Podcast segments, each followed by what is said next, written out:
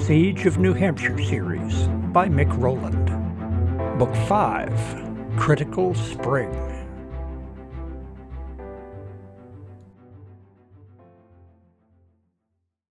Chapter 3 Doug's Mountain, Vermont. Phew, this uphill driveway is certainly no piece of cake, said Susan. She adjusted the rope around her waist. The toboggan of supplies behind her hissed and scraped as it rode over the hard snow. This reminds me of trying to walk up Walnut Hill last fall. Man, I didn't think I'd make it to the top. It's not such a super tall hill or anything, well, nothing like this one. But I had some carbon monoxide in me. ah, but that's a whole nother story. Sure glad there's no monoxide this time. This toboggan is tough enough. Paul didn't look up. He was carefully minding his steps. The heavy backpack made him less stable on the irregular packed snow. Walnut Hill is where Walter and Sally live, continued Susan. It was totally amazing to find out that you've got your own Walter way out here. I've been wanting to get a message back to, uh, well, everyone back in Cheshire to let 'em know that I'm okay. You know, some of them are probably worried that I'd been eaten by bears or something. She chuckled at her own joke, but Paul didn't look up. He concentrated on his steps. Now that I know that you've got this radio guy, that explains how you knew what was going on inside the coalition, and how you found those odd parts for Rupert's steam engine. I was starting to think you were some kind of psychic or something, but having your own Walter makes a lot more sense, and it's a lot less creepy. Ah, yay for less creepy, right? Still, in spite of this monster hill, I'm glad that I could come along, 'cause... Paul stopped and faced her. Susan stopped, suddenly alerted to some possible danger. What? What is it? Paul looked her in the eye and raised one eyebrow. I, I do not talk too much, Susan protested. You don't talk enough. That's the problem. Paul rolled his eyes and continued trudging up the narrow, snow packed road. I mean, in normal conversation, both people talk. One says something and the other responds. She gave Paul a long pause in which to pick up his half of the conversation. Eh, none came. Susan shook her head and gave the toboggan an extra firm tug.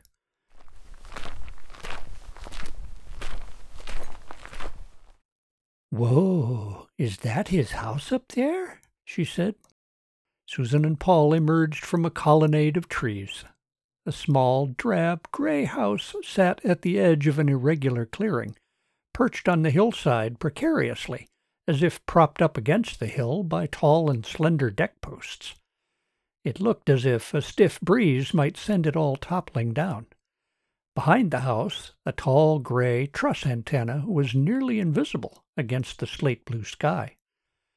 Susan noticed movement on the roof of the house. A stocky man, looking nearly round in his insulated coveralls, came out from behind a bank of dark blue solar panels. He waved, then turned to descend the ladder. Paul, said the stocky man. He had a round face and a round nose. He held both arms open wide as he approached them. How the heck is my favorite nephew, eh? Ooh, you got some more jerky for me, right? Wait, uh, who is this then? The man waved an arm toward Susan. Oh, a lady friend. He winked. Paul frowned his disapproval at the insinuation. Aye, my name is Susan. She held out her hand. Douglas C. Stewart, at your service. You can call me Doug. He took off his heavy mitten for a less insulated handshake. Haven't seen you round these here parts before. Uh, yeah, I'm a bit of a refugee, but the Ameses, uh, Sandy and Carl, they're letting me stay in one of their little upstairs rooms. Ah, Sandy, Doug nodded. She's got her a big heart, that one. Good people. Paul here. Doug gave Susan a hint of a wink. He's okay people, but don't get him started talking politics or something. Never shut him up. Doug laughed heartily. Paul gave Doug a weary look, sighed, and took the toboggan rope from Susan.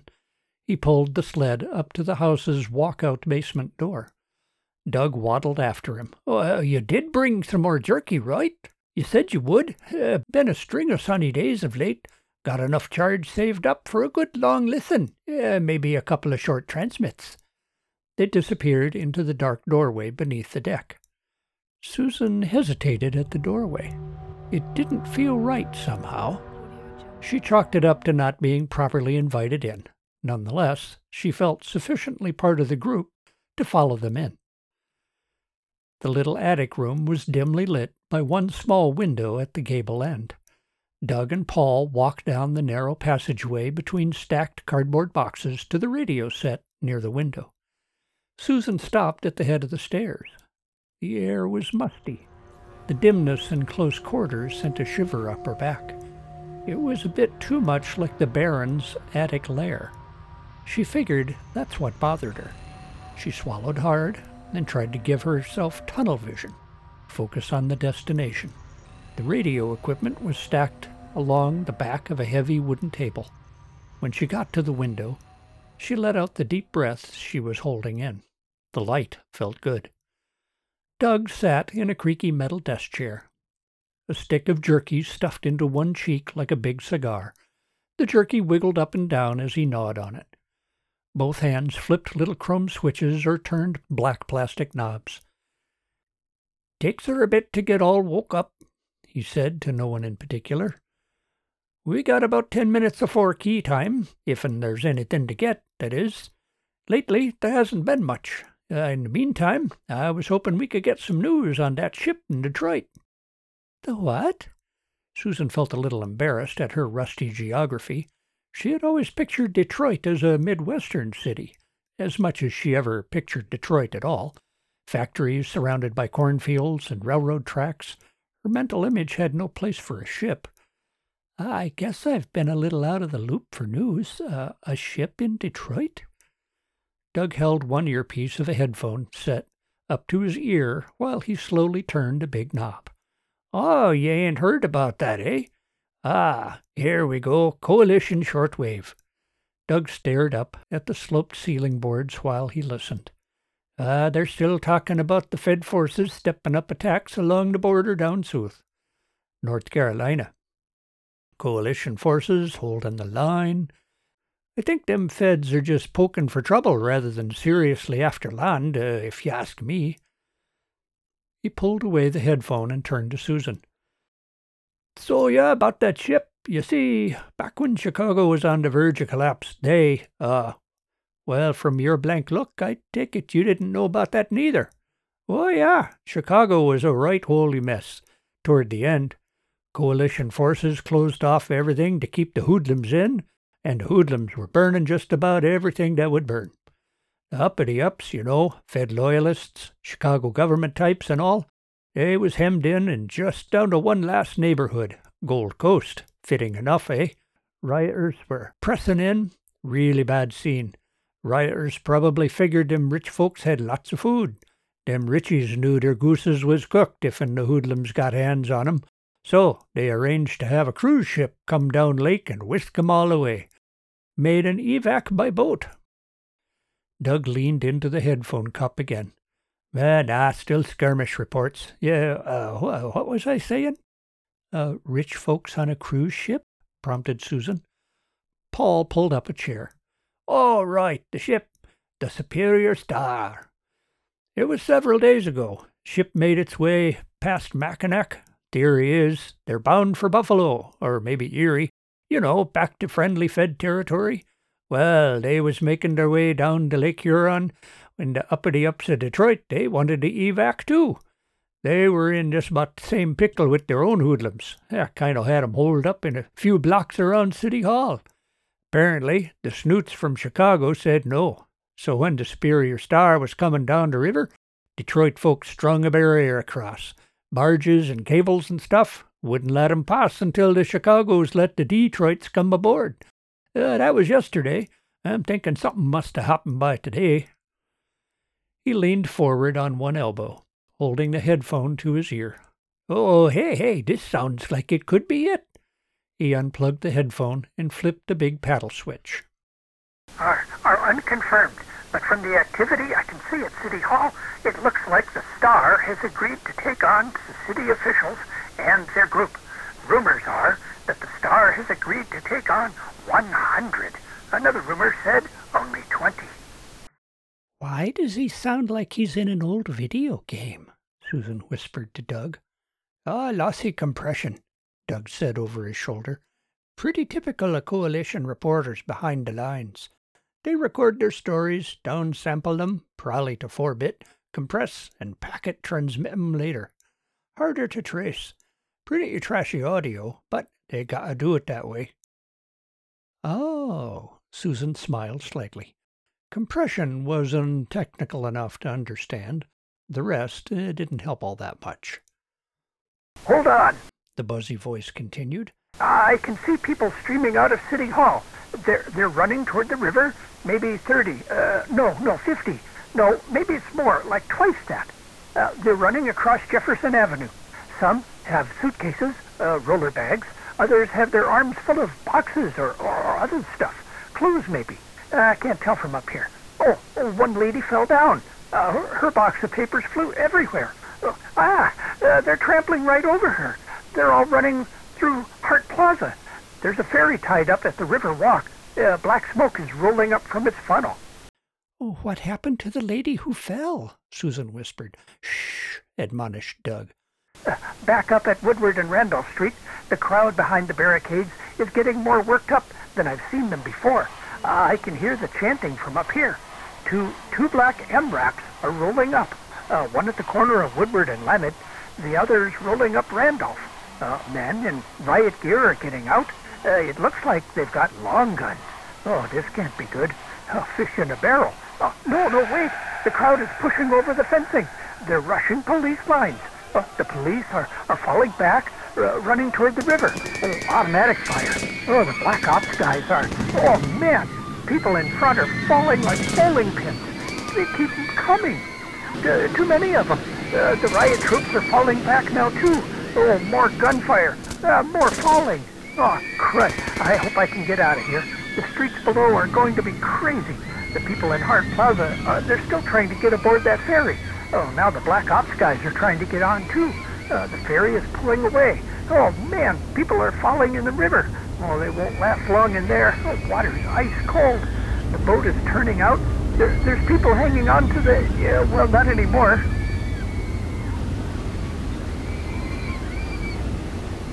Uh, the ferry is pulling up to the Superior Star. Now, the, the Star has her engines up, even though the barricade is still strung across the river. Uh, who's left on shore to take the barrier down? Uh, people are climbing up the netting on the side of the Star. Uh, wait, uh, hold on. Something's going on up north. Uh, I need to refocus. there's a, a bunch of small boats coming out of Milliken. Five, no, seven. I can't tell how many now. they're headed for the Star. Shots are fired. I don't know if it was from the boats or the... Oh, no, no, it's both ways. Oh, hey, now there's a lot of white churn coming up from behind the star. It's moving. There's still ferry people trying to climb the netting. Oh, small boats are swarming alongside. Uh, boat people are, are grabbing the mesh. Oh, more gunfire. Uh, it looks like the star is going to ram the barricade at, at the span of cables between two barges. Oh, contact. The cables, uh, they're not breaking. They're only pulling. Uh, she's slowing down. Uh, ow! That was loud. Something snapped. Uh, looks like big wrinkles in the sheet metal at the front of the ship. Uh, cracks, too? I can't tell. The star is still making headway, dragging the barges beside its bow. Maybe one on the other side, too. Is the star taking on water now? Oh, I can't tell. Uh, I, I can see people running out onto Ambassador Bridge. Uh, I can't see what they're doing. Are, are they planning to jump aboard as the ship passes underneath? Well, that would be crazy. Are they going to shoot at the ship? Oh, crud. Voices. Someone's coming up on the parking deck. Uh, gotta close. Uh, this is Lugnut 5-5, out. That's all? Susan asked. Uh, what happened to those people? I don't know. That's all for now, said Doug. Uh, might be another report tomorrow. Uh, if that Lugnut guy got out alive. Otherwise, are things really that crazy out there? Susan pointed at the radio. It's so quiet around here. Not always like that everywhere out there, oh no. Some of them big cities have been steadily collapsing and getting worse. Yeah, we's got quiet around here 'cause we're not in a city, and we're deep inside Fed territory. No border fighting, pretty quiet. But if you don't count New Hampshire refusing to toe the Fed line, it's different out there in the borderlands. Oh, um, Susan looked down. Her fingers fidgeted with a lock of hair. Speaking of New Hampshire, uh, one of the reasons I asked Paul if I could come along is I uh, was wondering if I could send a message. Susan had been frustrated over not getting back to Cheshire before this. Five Corners was comfortable, but part of her was restless to return to her adopted home. Twice she had hiked to the river with all her gear, but no particular plan. Both times fate conspired against her. Between random extra patrols and Fed faithful residents reporting a suspicious person in the area, getting back across the river proved harder than she thought it would be. Sending a message would reassure them that she had found a way to outwit fate. Doug tilted his head like a puppy. A message? Uh, to who? Oh, just a quick note to some people back at the town I came from. I got kind of separated from 'em. Oh, I'm sure they're worried. I just wanted to let 'em know I was okay. I did that once before, last fall, uh, with another ham radio guy named Walter. Uh, you must know Walter. He had an ID number of some kind. It was, um, mm, oh, shoot. It started with a. Her arms dropped to her side. Her mind went blank. Maybe a K? Doug prompted. Yeah, yeah, it was a K, and then, um, the clue didn't help. Blankness prevailed. K1NTZ? right, yes. Oh, you so you do know Walter. Seen a few messages sourced from him. Never actually spoke to him. He's in New Hampshire, so chatting with him would have got a feller in big trouble. Oh, uh, well, I don't want to get anyone in trouble. Susan looked at the floor. I just don't want him to be worried. Paul leaned in and tapped his wristwatch. All right. Almost seven after the hour. Time to see if there's any coalition ops messages. Paul scooted his chair closer so he could put a notepad on the table. Doug twisted some knobs. After several long moments of nothing but white noise, a voice crackled through the static. CQ, CQ, Tomahawk, Repeat. Tomahawk. A. Niner. B. 1. C. 7. A. 2. E. Niner. J. 3. Paul quickly scribbled the letters and numbers on his notepad. What the heck is that all about? Susan whispered to Doug. Code, Doug said out of the side of his mouth. Oh, well, obviously, snipped Susan. But what does it mean? I've no idea. Oh, how can you not know? It's your radio. Don't you do this all the time? Well, maybe, Doug said cagily. Yeah, but I ain't got the key. Couldn't have it in the house. Every couple of weeks or so, the townies come up here digging around, snooping through everything for some sign that I've been up to something. I shows 'em transcripts of speeches from whichever Fed mucky muck is pontificating that week. I write down some Fed progress reports, like what Governor Baylock is saying. It's all propaganda lies, of course, but everyone kind of pretends like it's real news. I pass those reports along to 'em like I'm working for them.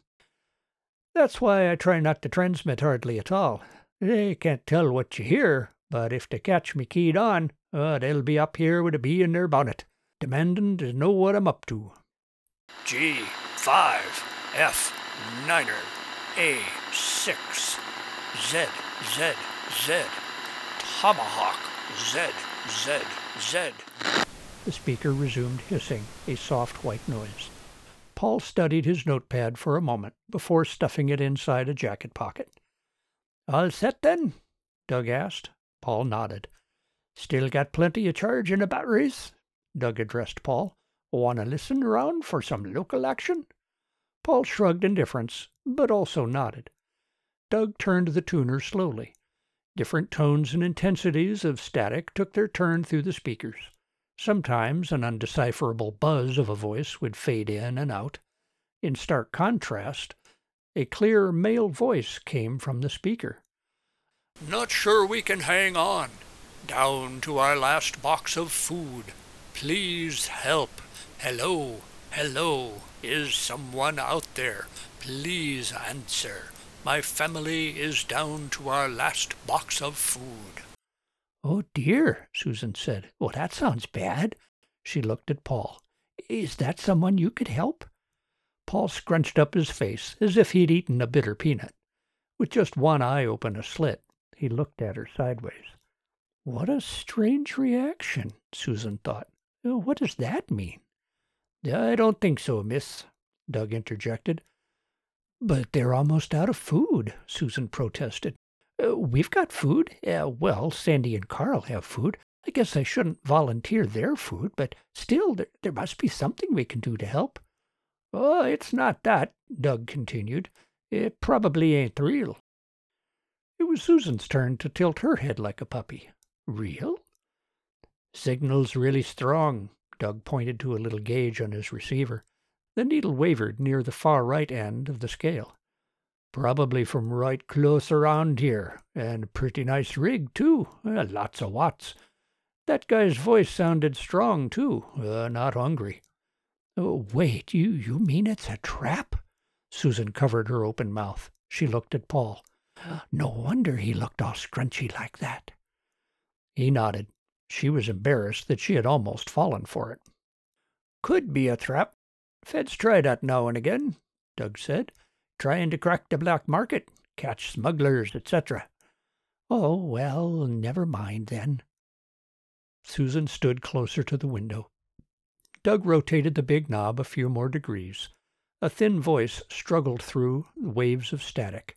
Doug turned the knob farther, but Susan stopped him. Oh, wait, wait, go back. That sounded familiar, uh, I think. Wounded. Need medical supplies. Urgent. Is anyone out there? Come in, anyone. Yes, ah, I know that voice, said Susan. She squinted at the radio dial as if it would help her hear better. Urgent need for antibiotics. Can't stay up here much longer. Please, anyone. I do know that voice. That's Byron Davis, Susan announced. He was the leader of a group down in Northfield. I stayed with them for a while. They refused to go live in the cantons, hid under the buildings. Fed troops came up suddenly. Everyone had to scatter. There was so much shooting. Oh, God, some of them must have gotten shot. He said, wounded. Oh, we got to help them. I mean, can't we help them? She gave Paul a pleading look. They helped me a lot. I owe them so much. Isn't there something we could do? I'm sure this isn't a trap. I know his voice. Now hold on. Doug raised both hands. We have no idea even where he is or anything. Well, so ask him. Susan pointed at the microphone. I mean, uh, could you ask him, please? Uh, I have to at least try to help them.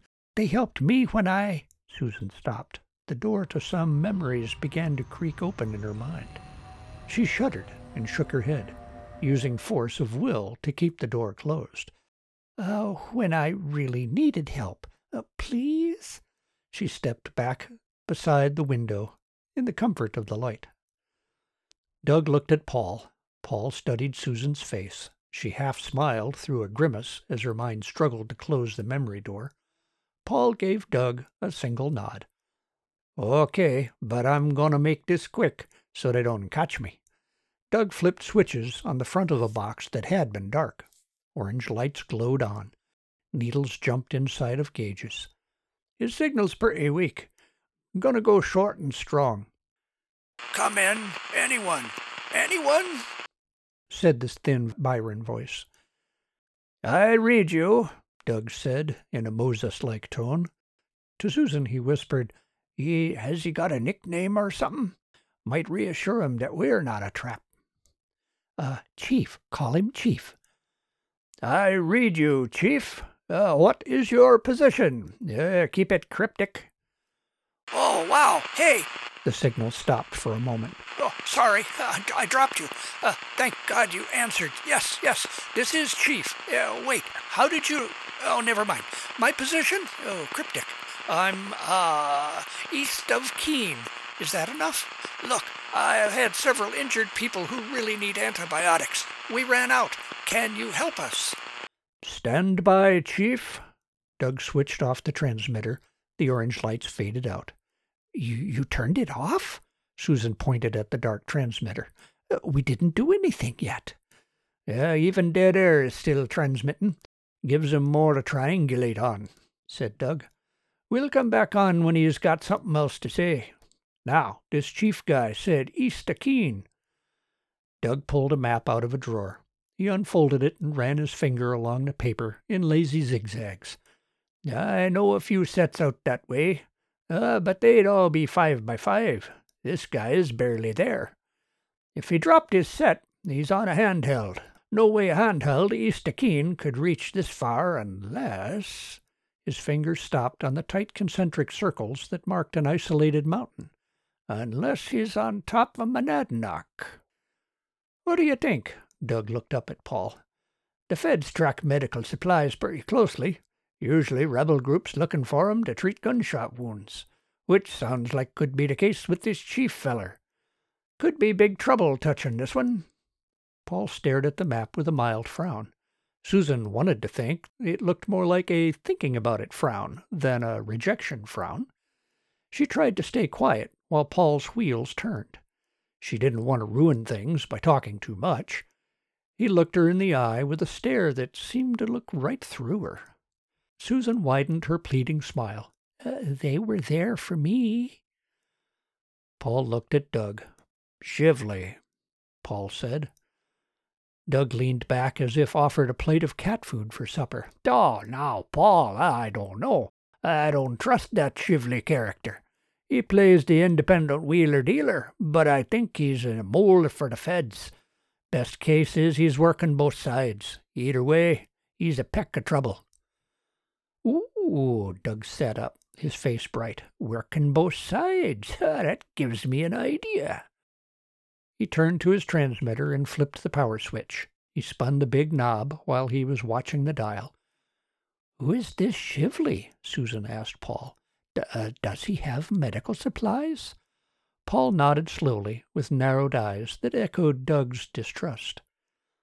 Our last box of food, said the clear voice in the speaker. We are trapped in New Hampshire, starving. Can you help us? Hello, Doug said loudly into his microphone. What is the nature of your emergency? You said it was a trap, protested Susan in a hoarse whisper. Doug covered the microphone with his hand. Oh, quite right, and I'll bet he is. I'm making me some cover. Oh, thank goodness. Hello, yes, we are down to our last box of food. We are starving in New Hampshire. Can you help us? What is your name and location?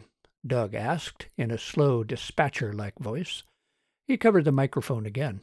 Paul, what do you figure Shively will want in trade? He's been kinda obsessed with silver lately.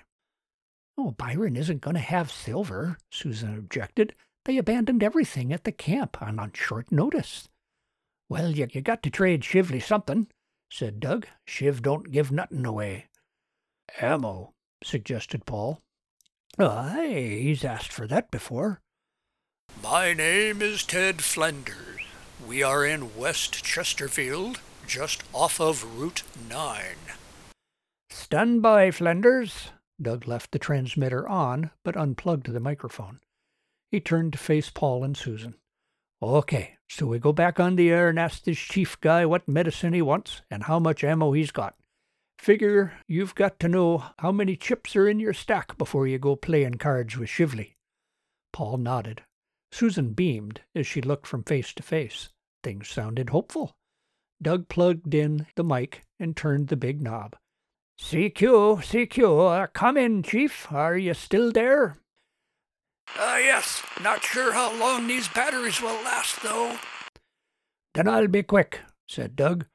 What do you need and how much? Tell me when I key back in in ten seconds. Doug quickly turned the knob back to Flanders's frequency. Your location is in New Hampshire? Oh, it is illegal to deal with anyone in New Hampshire. Doug's voice had a melodramatic tone. He spun the dial back. Okay, Chief, shoot. Oh, okay. Um, she wants uh, 1,000 capsules of Sif, cephalo, uh, sporin, cephalosporin, 500 mgs, and, uh, hold on, uh, 1,000 capsules of amoxicillin, uh, also 500 mgs. Uh, that's it. Roger that, Chief. Uh, stand by for my next key in. Thirty seconds. Doug spun the knob. Where is your sense of humanity? said Flanders. My two small children are starving. You must help us. I've got no food to give you, Flanders, said Doug. I will, however, pass along your name and location and situation to someone. Uh, over and out. He spun the knob. He muttered to himself, down to his last box of food. What the heck is a box of food, anyhow? The children are starving. Oh, it's always the little children, isn't it? Doug cleared his throat. Okay, Chief, got your list. What do you have to trade? Source will be interested in silver or ammo. Give me your best offer. We'll bargain from there. After a long pause, Byron's voice hissed back on amid the static. Oh, we have no silver. Told ya, said Susan. Shh, hissed Doug. I guess we could spare, oh, well, what do you think? Uh, we could trade uh, 300 rounds of uh, 556. Uh, that's the max. And uh, what? Oh, you're sure? Oh, okay. Uh, 500 rounds of 9 mil. we have to keep some for security. Understood, Chief. we'll take your info to someone who might have what you want.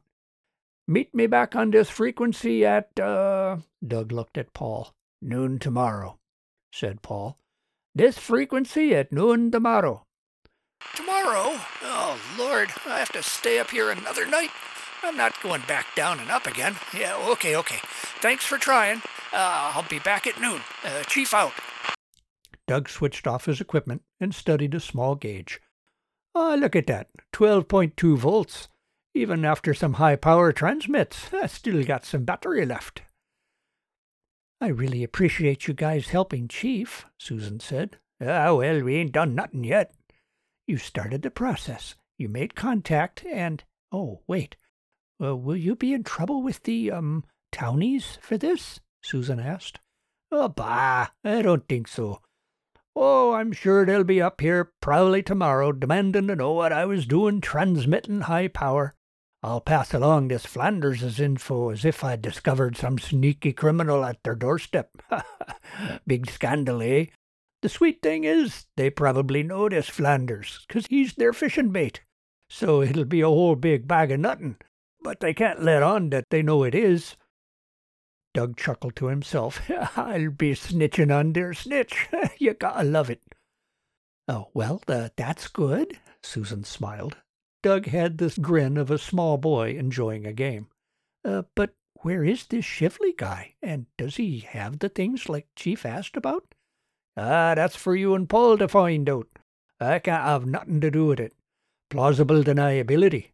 You'll have to get word to Shiv all on your own. Word? Susan's expression went blank. That's right. I wanted to send a message. Oh, but after all this transmitting. Bah! Doug waved away her concern. I can send a little burst later when traffic is high. It won't stand out. Uh, what's your message?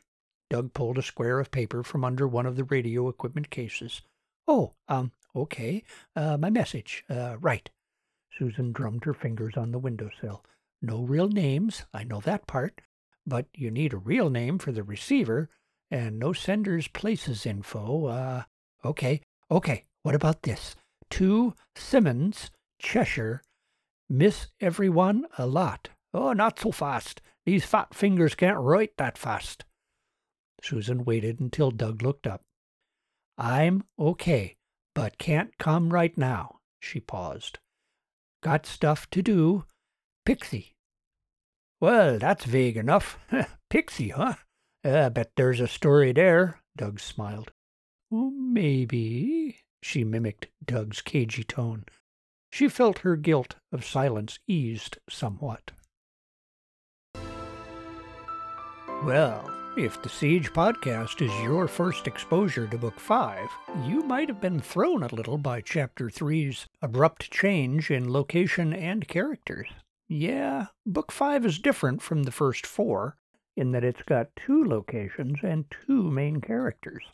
One is Martin in Cheshire, and the second is Susan in Vermont. Their stories run in parallel. The chapters alternate, more or less. I hope that doesn't get too confusing. In podcast news, the Siege podcast passed a new milestone 50,000 downloads. I really do appreciate all of you who've been following the story all this way. Thanks. And a reminder that I'm leaving open the free trial membership on Patreon, at least a little while longer. If you think you might be interested, check it out. Links are in the show notes. And thanks to Anne for buying me some coffees at Buy Me a Coffee. Thanks for listening. I'll bring you another chapter next week.